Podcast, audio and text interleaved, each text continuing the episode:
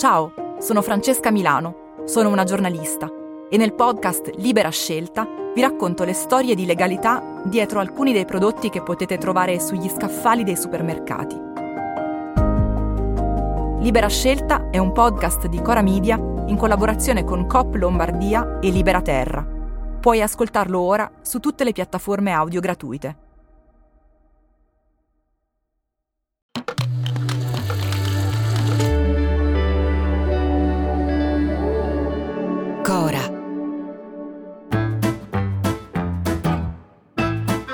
Sono Luca Bizzarri, questo è un podcast di Cora Media e si chiama Non hanno un amico. Ieri abbiamo parlato dei possibili eredi di Salvini, non in quanto grande statista, eh, non in quanto ministro delle infrastrutture, non in quanto leader della Lega, ma in quanto albero da brutte figure, espressione che credevo italiana, ma invece è solo genovese, di cui però il significato è facilmente intuibile. Salvini è un albero i cui frutti sono solitamente le brutte figure. Posso togliermi la mascherina mentre parlo? Le gaffe. Adesso riusciremo a chiudere o non riusciremo a chiudere? È questo il dilemma. Gli sfondoni che fa nella fretta di dire la sua, di fare il tweet giusto. A questo ponte, i pannelli di metano sostanzialmente si autoalimenteranno. Nella disperazione di recuperare un terreno elettorale che gli sta franando sotto i piedi. Sono orgoglioso di questi primi 23 giorni del governo. Per colpa di lei, la maledetta Giorgia, la bionda che fa impazzire il mondo, quella Giorgia che gli ha rubato gli elettori, i voti, il consenso.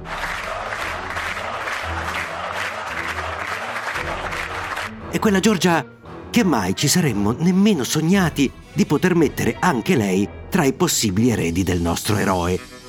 Ma che ultimamente credo abbia incontrato il o i veri colpevoli della caduta libera nella comunicazione politica, i veri colpevoli della fine dell'autorevolezza, i veri colpevoli di un imbarbarimento dei costumi soprattutto dei nostri rappresentanti, i social media manager.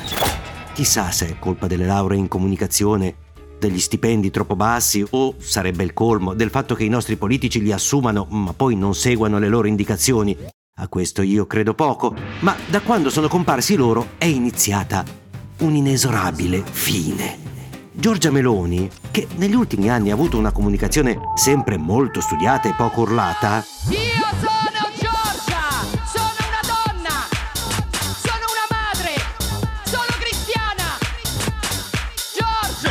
Vabbè, eh, non sempre. Diciamo che ha avuto qualche caduta così per non perdere i più esagitati tra i suoi elettori, però mai aveva ceduto alla vanità. Ecco, e qui deve essere arrivato qualcuno che le ha detto. Senti, ma visto che andiamo alla grande, perché non facciamo anche noi un appuntamento fisso sui social in cui tu fai le domande a te stessa e lo chiamiamo gli appunti di Giorgia? ho deciso di aprire il mio quaderno di appunti E che ideona! E così Meloni è diventata la terza sorella Parodi, senza che nessuno gliel'abbia chiesto, senza che ce ne fosse nessun bisogno. Non basterà certo per raggiungere le vette di Matteo esci i piedi, Matteo, mi esci i piedi. però la strada è quella. Ma la competizione è aperta, eh? Anche perché ci sono dei giovani che si fanno strada.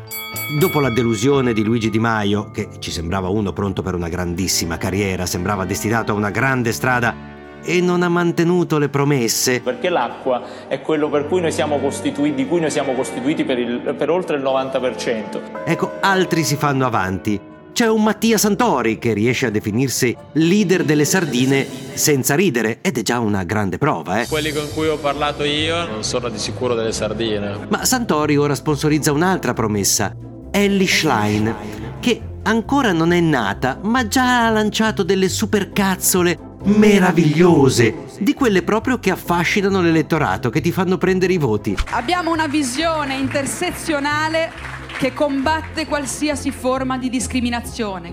Anche se i miei due cent non li metterei su di lei, e nemmeno sui miei preferiti del momento, il Gianni Epinotto della politica, il ministro dell'ambiente Picchetto Fratin, con il suo inglese fluente, you think it's possible to find a compromise between the two camps?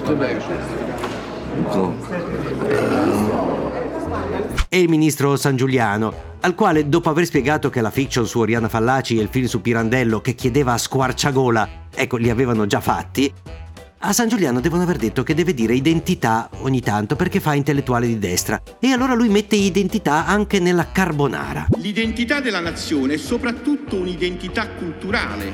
Ma i miei due cent li gioco su un ragazzo, ancora sconosciuto. Uno al quale è stato dato il ruolo di consulente alla cultura. Per intenderci quello per il quale Sgarbi aveva indicato Morgan. Ecco, invece di Morgan è stato affidato a Francesco Giubilei, una Dinolfi in minore, uno che quando parla di olive, arance e limoni dice quelle che sono le olive e quelle che sono le arance. Ci troviamo in una situazione in cui ci sono gli agricoltori della Tunisia, dei paesi nel Nord Africa, che esportano quello che è le olive per fare l'olio d'oliva in Italia, esportano quelle che sono le arance, i limoni. Parla come un capovillaggio degli anni 90, uno che voleva togliere via Tito a Roma perché pensava fosse dedicata al maresciallo Tito e non all'imperatore, un ragazzo giovane al quale non dare ancora troppe responsabilità ed è anche sbagliato paragonarlo ai grandi schiacciamerde del passato. Il ragazzo si farà, anche se ha le spalle strette. Aspettiamolo fiduciosi, ma godiamoci ancora Salvini. Teniamocelo stretto, che uno così nasce ogni 50 anni. Matteo non riesco a mandarti i regali. Cazzo, questo mi fa girare le scatole. Niente cappellini, niente fiorellini, niente baffettini. Mi manca il vostro affetto, posso dire? A domani. Se volete commentare, se avete idee o suggerimenti per nuove chat di WhatsApp o testimonianze di nuove chat di WhatsApp, potete scriverci a nonanunamico@gmail.com o nonanunamico@coramedia.com. Anche per gli insulti, prendiamo anche quelli. Non hanno un amico è un podcast di Cora Media scritto da Luca Bizzarri con Ugo Ripamonti. La cura editoriale è di Francesca Milano. La post-produzione e il sound design sono di Filippo Mainardi. La supervisione del suono e della musica è di Luca Micheli. Il producer è Alex Peverengo. Le fonti degli inserti audio sono indicate nella sinossi.